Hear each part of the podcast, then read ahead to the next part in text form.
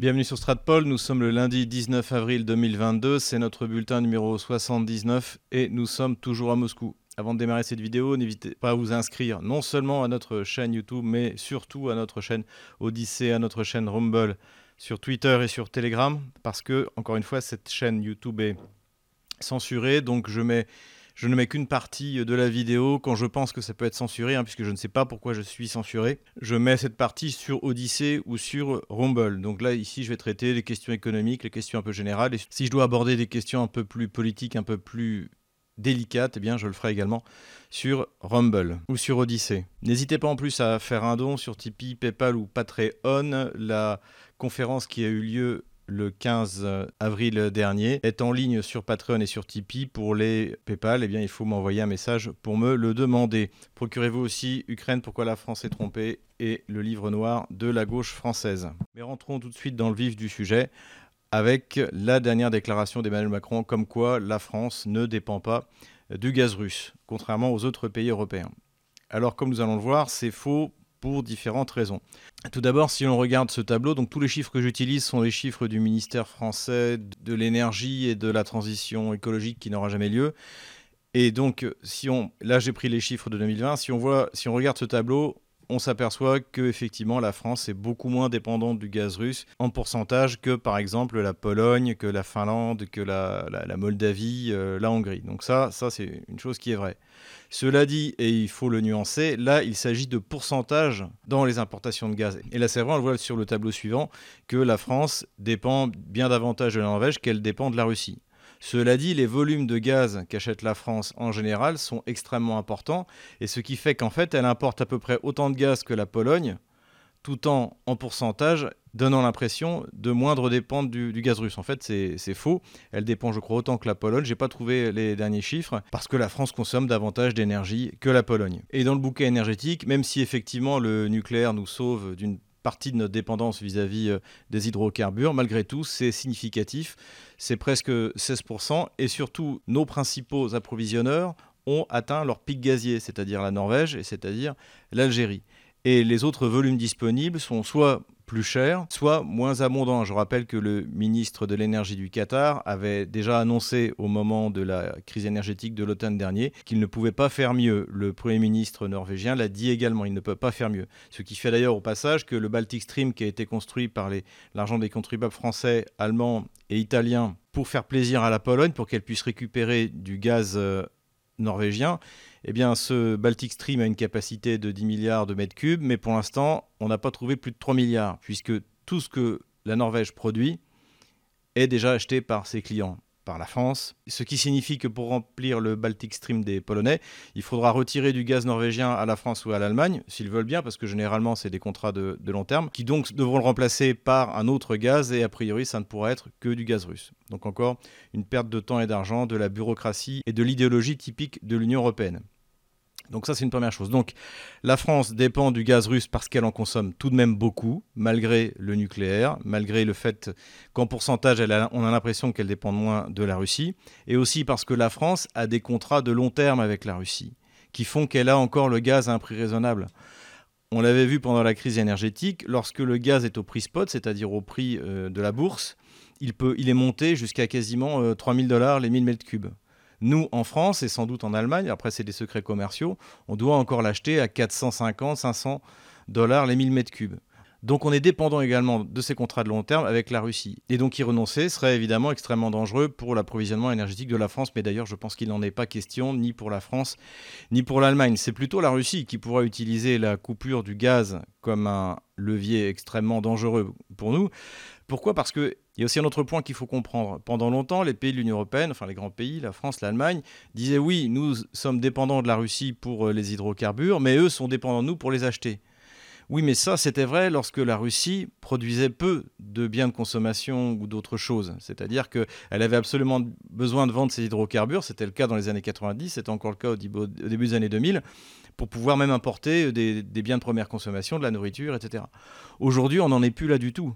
Aujourd'hui, la Russie peut très bien se permettre de couper le gaz pendant plusieurs semaines sans que ça l'empêche de nourrir sa population et de l'approvisionner en biens de consommation. Surtout qu'il y a une deuxième chose qui est arrivée, c'est l'Asie qui est l'Asie, qui est capable maintenant de remplacer l'Europe pour ce que la Russie lui achetait jusqu'à présent. Donc il n'y a plus d'équilibre. Aujourd'hui, il y a un déséquilibre qui est largement favorable à la Russie. Et donc la France n'a d'autre choix que d'acheter du gaz à la Russie, de l'énergie à la Russie, ce qui lui permet, il est vrai, de financer son effort de guerre. C'est pour ça qu'au lieu de pousser Zelensky à se battre jusqu'à la dernière goutte de sang des Ukrainiens, il ferait mieux de le pousser à des négociations, de véritables négociations qui commenceraient par baisser les armes parce que la guerre, encore une fois, est perdue pour l'armée ukrainienne depuis la première semaine de l'offensive russe. Dernière chose que l'on peut ajouter sur la question énergétique, c'est que comme beaucoup d'approvisionnements de pétrole et de gaz dépendent aussi des marchés boursiers, dès qu'il y a une nouvelle inquiétante, tous les marchés partent à la hausse. C'est-à-dire que même s'il n'y a pas un réel manque, il y a immédiatement de la spéculation. Et c'est pour ça, d'ailleurs, au nom du principe de l'offre et la demande, qu'aux États-Unis, le prix du gaz a augmenté largement, au grand mécontentement du consommateur américain, parce que Washington s'est engagé à livrer du gaz américain, du gaz de schiste américain liquéfié, plus cher en Europe. Voilà sur ce qu'on peut dire sur la dépendance gazière, non seulement de la France, mais de l'Union européenne en général. L'affaire Medvedchuk a rebondi. Donc Medvedchuk, c'est le premier euh, prisonnier politique ukrainien, hein, qui est le principal adversaire politique de Zelensky, donc qui était mis en prison, j'avais déjà expliqué, pour un, motif fallacieux, parce qu'il s'était chargé de procurer du charbon à l'Ukraine, du charbon qui venait du Donbass, avec l'accord du président de l'époque, hein, pourtant qui est anti-russe, euh, le président Poroshenko. C'est une excuse qui a été utilisée il y a à peu près un an par Zelensky pour immobiliser son principal opposant. Surtout que le parti Ukraine pour la vie, donc le patrie de Medvedchuk, était train de décoller dans les sondages. Donc il était d'abord mis en résidence surveillée et il a été visiblement kidnappé par les services secrets du SBU, donc qui sont en fait une véritable police politique. Il y a, si on en croit son épouse, 3-4 semaines, puisqu'elle avait perdu contact avec lui. Elle a donné une conférence de presse où elle a demandé à Vladimir Poutine de l'échanger contre les euh, prisonniers ukrainiens et ukro-nazis qui ont été pris à Mariupol. Donc elle l'a demandé, et là-dessus, Medvedchuk aussi a été filmé par le SBU demandant la même chose et demandant la libération des prisonniers ukrainiens et des civils enfermés dans Mariupol. Alors on ne sait pas trop de quoi il parle, mais finalement tout cela a été coordonné avec une autre campagne donc de presse en fait, hein, euh, ukraino-occidentale, qui affirme que dans l'usine d'Azovstal, il y a des civils. J'en parlerai dans la partie censurée de cette vidéo.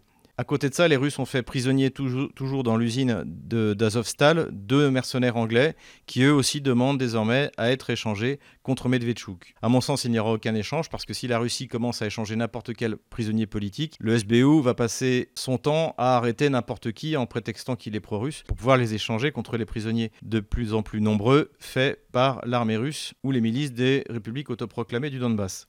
Il faut noter également que cette habitude d'enlever des responsables politiques ou leurs familles n'est pas nouvelle. J'ai filmé un entretien avec le journaliste Laurent Braillard qui en 2016 a lui-même fait plusieurs entretiens, une dizaine, sur des gens qui ont été enlevés et torturés par le SBU ou par les unités de représailles. Et donc je mettrai euh, prochainement cette interview en ligne, alors sur Odyssey ou sur Rumble, parce que Évidemment, ça ne passera pas deux minutes sur YouTube. Et ce qu'on peut ajouter, c'est que récemment, la fille du maire de Kupiansk, alors Kupiansk, rappelez-vous, ça fait partie de ces villes qui se sont tout de suite rendues à l'armée russe et où il n'y avait pas ou très peu de bataillons de représailles. Donc en fait, ils ne pouvaient pas prendre les gens en otage et leur tirer dessus. Ce qui fait que le maire de Kupiansk euh, a dit aux Russes écoutez, nous, euh, on va coopérer, euh, ne, détruisez pas la ville, évitons les combats. La Russie, bien sûr, a tout à fait accepté et met en, en place petit à petit, comme dans le sud de l'Ukraine, une administration militaro-civile et ça se passe plutôt bien. Même si tout n'est pas euh, idéal, euh, loin s'en faut. Le régime de Kiev, pour essayer de faire changer d'avis le maire de Kupiansk, a enlevé sa fille, donc qui devait être, je pense, étudiante à Kiev. Et du coup, le maire de Kupiansk a fait une déclaration publique, donc dans les réseaux sociaux, où il a dit au Zelensky qu'il le tenait pour personnellement responsable du sort de sa fille.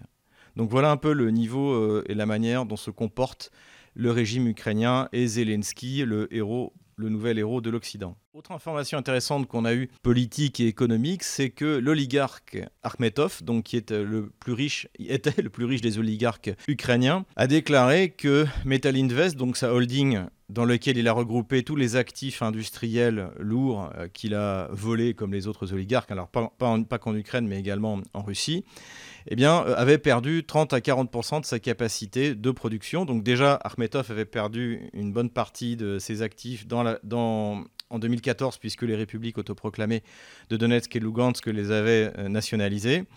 Et désormais, eh bien, la peau de chagrin se réduit. Et si les Russes décident, une fois qu'ils auront liquidé, s'ils liquident, encore une fois, on peut préjuger de rien, l'armée ukrainienne dans le Donbass, eh bien, ils pourront aisément s'emparer de Krivoy Rog, qui de toute manière est une ville pro-russe, qui a toujours voté pro-russe. Et dans ce cas, ce sera la fin de l'empire d'Akhmetov et ce sera la véritable désoligarchisation de l'Ukraine. Et c'est d'ailleurs probablement le même sort qui attend les actifs de l'oligarque Kolomoïski, le protecteur de Zelensky, qui voit ses raffineries bombardées par les Russes et qui se voit désormais dans la capacité de récupérer ses actifs bancaires et ses actifs en Crimée, puisqu'il avait beaucoup d'immobilier en Crimée. Donc voilà, désoligarchisation à volonté. Avant d'attaquer la carte, la situation militaire, quelques mots sur le croiseur Moskva. Donc on m'a demandé d'en parler, j'en ai parlé dans la réunion privée que j'ai fait donc le 15 avril dernier. Depuis, j'ai eu d'autres renseignements, donc je vais vous exposer les choses telles que je les vois en vous donnant mes suppositions, puisqu'il n'y a pas eu de déclaration officielle de la part de la Russie de l'origine de l'incendie sur le croiseur Moskva. Donc déjà les faits, le 13 au soir, le ministère de la Défense russe annonce qu'il y a eu un incendie sur le croiseur Moskva. Donc c'est pas l'Ukraine qui l'annonce, c'est ni les, États-Unis, c'est la Russie, et ils annoncent que le bâtiment est remorqué en direction de Sébastopol. Le, le bâtiment n'était pas en mer d'Azov, il était en, mer Noire, à un peu moins d'une centaine de kilomètres d'Odessa, d'après ce qu'on sait, il faut toujours être très prudent. Le lendemain de la matinée, le Pentagone confirme qu'effectivement, ils ont vu qu'il y avait un incendie en tout cas euh, quelque chose s'était passé avec le croiseur Moskva et qu'il était sur la route pour rentrer à Sébastopol. Puis plus tard, on a eu à la fois une déclaration de la Russie qui a annoncé que sur le chemin du retour, il avait coulé euh, à cause d'une tempête. Et l'Ukraine a déclaré, alors en hésitant sur l'endroit d'où aient pu partir euh, les missiles, l'avoir coulé avec des missiles Neptune, hein, qui sont en fait des, missiles soviétiques X-35 repeints. Généralement, quand l'Ukraine dit qu'elle a modernisé un, un matériel, soit il marche moins bien qu'à l'époque soviétique, soit en fait c'est juste un euh, cosmétique. Enfin en tout cas le X-35 à, son, à son époque était un, missile euh, tout à fait honorable, quoique subsonique, et peut-être qu'un Bayraktar aurait participé à localiser la cible. Donc à partir de là, il y a deux hypothèses. Soit le bateau a subi un incendie euh, à cause d'un court-circuit, d'une mauvaise manœuvre, et l'incendie a mis le feu à la soute à munitions et ça a explosé. Soit le bateau a été touché par un ou plusieurs missiles tirés par euh, l'armée ukrainienne. J'en ai donc parlé à un spécialiste de la marine russe, un, russe que je connais, et qui lui m'a dit qu'il n'était pas étonné que le système anti-incendie euh, sur euh, ces bateaux, donc ces bateaux de, classe euh, Slava, qui ont été conçus à la fin des années 70 et produits au début des années 80, aient mal fonctionné.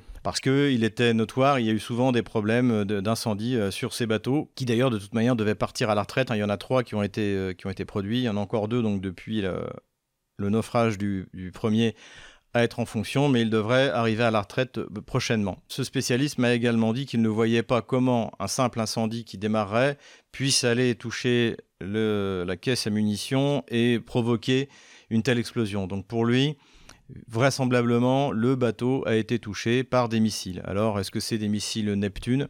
Est-ce que c'est des missiles de nouvelle génération, comme ceux qui ont été promis par notamment Boris Johnson ou un système américain? En tout cas, ce qui est clair, c'est que quand le Patagone a rendu compte de, son observation sur le bateau, il n'a pas revendiqué sa destruction et visiblement lui-même n'était pas au courant de l'opération. Donc voilà, à mon avis, 75% c'est un tir ukrainien, 25% c'est euh, un incendie euh, pour cause interne.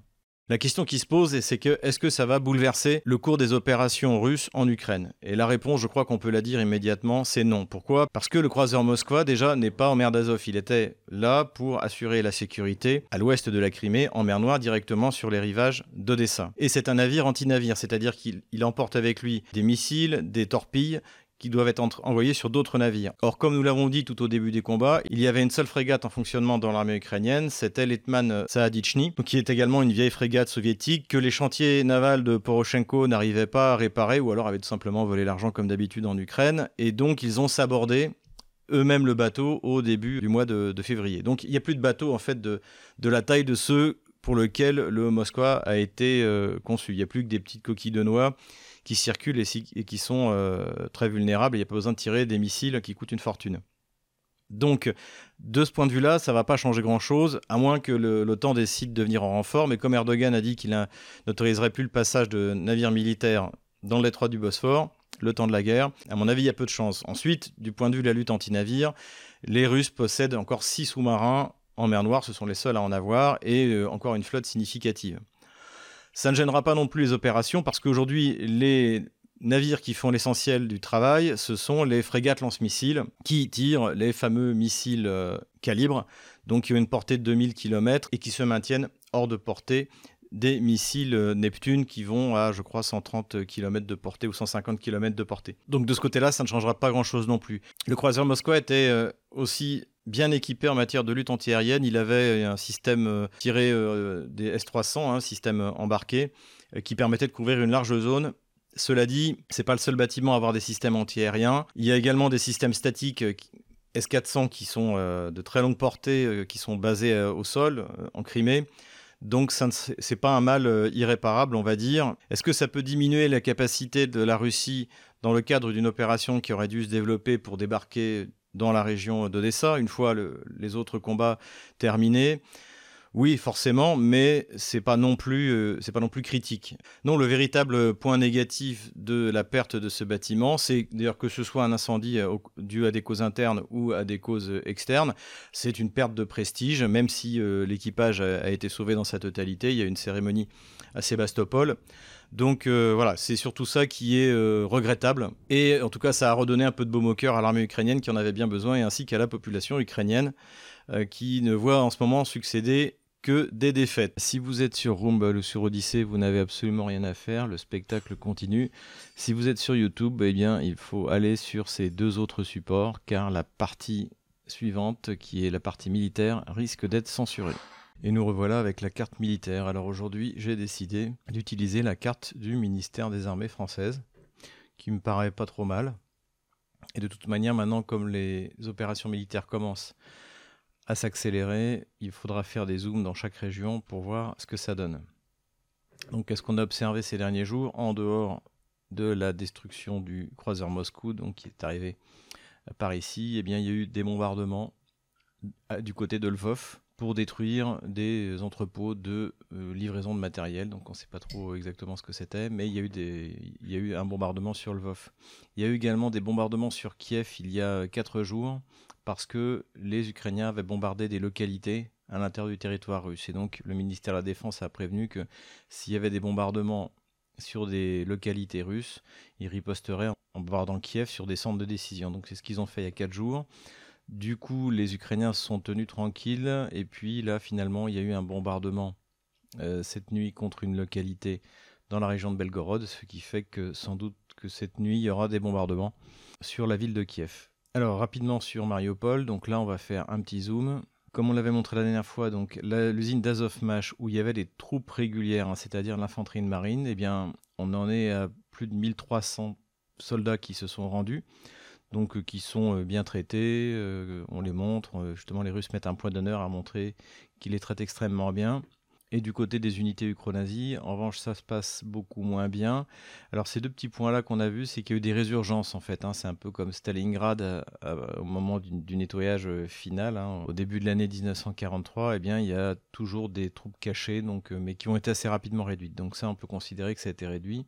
Et il y a toujours Azovstal. Donc Azovstal aussi, là, on peut dire que la moitié de l'usine est contrôlée euh, par les Russes. Kiev a essayé de faire croire qu'il y avait des civils cachés à l'intérieur d'Azovstal. Hein. C'est une usine qui est euh, sur plusieurs étages.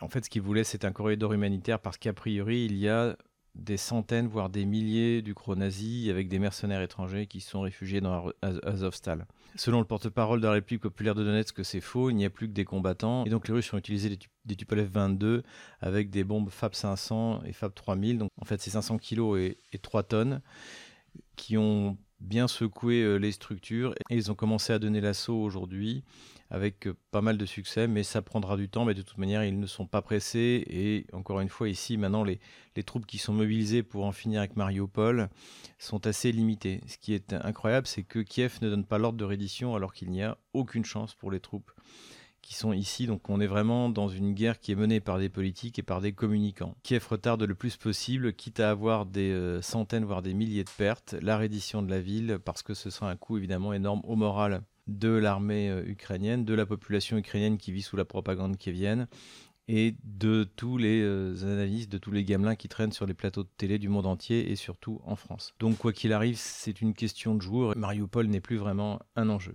on est à Mariupol, revenons à la carte globale. Toute cette partie-là, eh bien, vous avez toujours l'administration russe qui se met en place.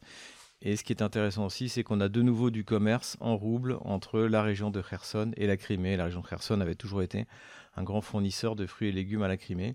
Et donc euh, les choses recommencent, les, échanges recommencent. De la même manière, tous les services publics a priori fonctionnent. Ah, il faut noter, j'ai oublié de le dire, mais qu'à Mariupol, une, une école a rouverte. Donc les gens recommencent à vivre normalement. Et tous les témoignages, là je vous renvoie à la dernière vidéo de Christelle Néant, les gens parlent de la manière dont ils ont été occupés par euh, les troupes qui viennent, hein, et notamment par les, le régiment Azov. Donc, en fait l'offensive russe a vraiment mis fin à une euh, occupation sur le sol du Donbass. du côté de Kharkov, donc euh, sur la ville de Kharkov, eh bien, ce à quoi on assiste, en fait, c'est des petites offensives pour essayer de gêner les lignes logistiques russes. Mais a priori, cela n'a pas vraiment d'influence sur le, flux de matériel qui déferle vers la ville d'Izium. Hein. Encore une fois, il y a eu deux moments très importants. Il y a eu la prise d'Izium qui a eu lieu, je crois, c'était le 24 mars, et la prise de Volnovacha, ça doit être quelque part par là, qui a permis la fermeture euh, de l'étau sur euh, Mariupol qui a eu lieu le 11 mars. Et donc ça, c'est deux grandes victoires, deux grandes prises de l'armée russe, mais personne n'en a parlé parce que tout le monde était focalisé sur Kiev. Comme on l'avait prévu, eh l'offensive a commencé à Izium et dans la région. Alors ce qui est intéressant sur la carte du ministère de la Défense français, c'est que cette partie-là est blanche alors qu'en fait elle est totalement contrôlée par la République populaire. Et on voit les, troupes russes ici sont bien identifiées, donc euh, tout ça c'est contrôlé par la Russie. Et là aujourd'hui c'est contrôlé par la République populaire de... Il n'y a plus ce petit morceau-là.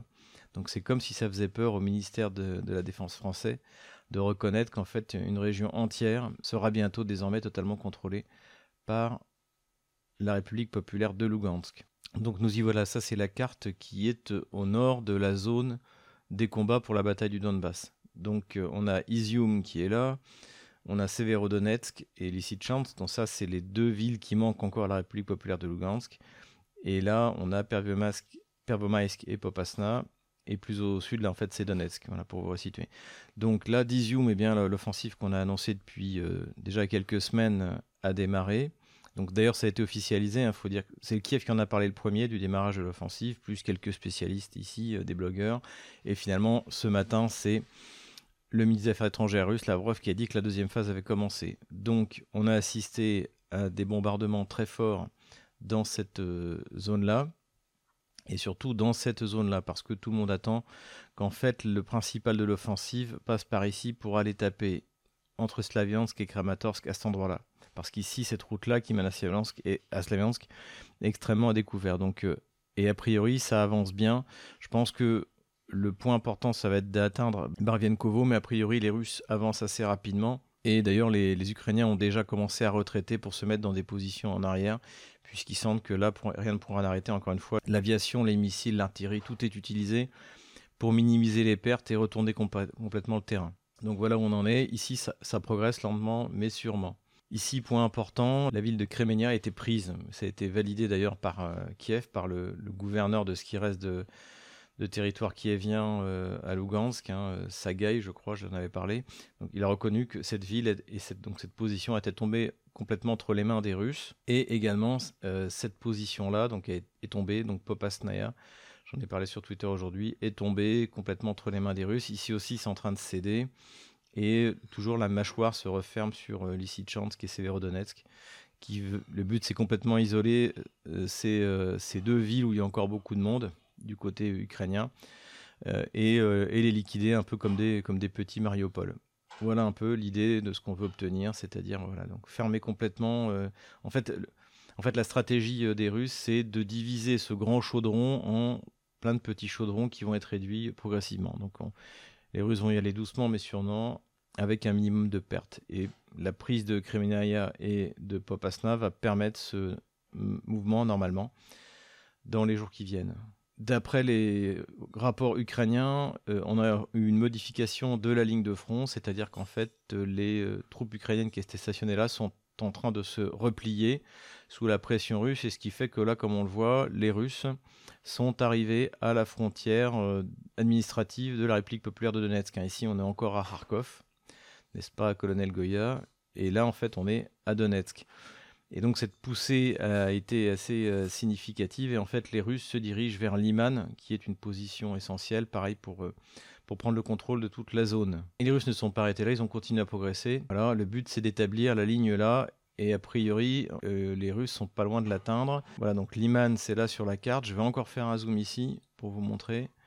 Voilà, et donc là, les Russes sont arrivés à cette hauteur-là, et ce qui fait que les Ukrainiens ont détruit tous les ponts en fait sur cette rivière pour, essayer de les ralentir, ce qui ne semble pas vraiment fonctionner, mais on va voir dans les jours qui viennent. Voilà, du côté du front nord, ça commence à avancer euh, sérieusement après 24 euh, heures de combat et les Russes mettent le paquet notamment au niveau artillerie. Au sud, donc là on a Donetsk, là en fait j'étais en train de montrer juste la, partie juste en haut. Donc on a un gros effort qui est fait autour de Marinka, donc qui est en train d'être nettoyé, dont on a dit que ça avait été pris, mais a priori ça marmite encore, dirons-nous. Grosse pression russe ici qui devrait aboutir assez rapidement. Ici les Russes ont percé, également en direction d'Ougledar qui devrait tomber rapidement. Mais de toute manière, comme on le voit, la ligne de front est déjà largement devant. Donc là aussi, ça, pousse euh, très fort du côté russe et pour l'instant, les Ukrainiens n'ont pas de solution. Voilà, rapidement, je reviens sur la carte euh, générale. Donc ici aussi, du côté de Gouliapol, je pense que ça doit être par là, il y a une grosse pression russe. Donc visiblement, il y a une volonté aussi de progresser en direction de Zaporozhye et vers le nord. Donc euh, difficile moment pour l'armée qui vienne. Pour l'instant, c'est la Russie qui a l'initiative partout. Comme d'habitude, on n'observe aucune manœuvre sérieuse du côté ukrainien, donc qui subit, qui s'enterre. Encore une fois, c'est une armée qui n'a pas manœuvré une seule fois de manière sérieuse depuis le début de la guerre. Et il est fort possible qu'en fait, l'idée, ce soit de s'enterrer en espérant le miracle. Et le miracle, en l'occurrence, c'est les annonces de livraison d'armement. Alors, euh, après les, tas de ferraille issus de l'Union soviétique qui sont restés en Pologne ou en Tchéquie, L'Allemagne finalement ne livrera pas de tanks, mais c'est les États-Unis, le Canada et l'Angleterre, hein, évidemment, c'est pas chez eux, qui euh, désormais promettent de l'artillerie lourde. Là, on va voir ce que ça donne. Il va falloir qu'elle soit livrée. Il va falloir livrer des munitions puisque c'est pas le même calibre et tous les flux de munitions, eh bien, ça vient par ici. Et comme les Russes ont le contrôle de la totalité du ciel, on voit pas comment ils vont pouvoir y arriver. J'ai demandé à un Russe. Euh, plutôt euh, bien informé euh, pourquoi est-ce que les Russes ne détruisaient pas les voies ferrées? Et il m'a répondu parce qu'on compte bien s'en servir. Donc, euh, donc voilà, les Russes sont partis pour une grande offensive qui ne s'arrêtera pas à la destruction de l'armée du Donbass ukrainienne si elle a lieu. Mais derrière, il y aura Kharkov, il y aura Nikolaïev, il y aura Odessa. Et peut-être plus. On va, voir, on va voir ce que ça donne. En tout cas, et peut-être plus. Hein, j'ai parlé de Krivoyrog tout à l'heure. Mais en fait, toute cette partie-là de l'Ukraine, étant donné la faillite du régime qui vient, étant donné la, sauvagerie des unités de, représailles viennent, peut très bien tomber entre les mains de la Russie. Voilà. En tout cas, pour l'instant, l'essentiel, c'est là. Tout dépend de ce qui va se passer dans cette région. Je dirais, dans les une à deux semaines qui viennent, on verra un peu la rapidité de la progression, le nombre de prisonniers. Il ne faut pas du tout se focaliser sur le 9 mai. Le 9 mai, c'est quelque chose qui a été inventé par euh, la presse occidentale pour pouvoir dire que Poutine a échoué parce que le 9 mai, il n'aura pas terminé la guerre. Je n'ai vu aucun objectif euh, de la part des Russes de vouloir obtenir quelque chose que ce soit le 9 mai. En revanche, c'est vrai que on peut attendre que le 9 mai, le chaudron ici soit complètement bouclé et que eh bien, ça, commence à, ça commence à marmiter à l'intérieur et d'avoir des, redditions massives. Un peu, je pense, sur le modèle de ce qu'on avait à Mariupol, c'est-à-dire que l'armée régulière va se rendre, puis les, les euh, défoncés au Captagon et euh, fanatisés vont rester et il faudra aller les chercher à coups de bombe. Et malheureusement, ce sera sans doute les populations civiles, surtout dans le Donbass, qui en feront les frais. Voilà, j'espère que cette vidéo vous a plu. N'hésitez pas à faire un commentaire, à vous abonner à tous nos canaux, surtout à Telegram, à acheter un de nos livres pour nous soutenir. Et je vous dis à la semaine prochaine ou avant, en fonction de l'évolution des combats. Si jamais il faut faire un bulletin intermédiaire, je ferai un bulletin intermédiaire d'ici 3-4 jours.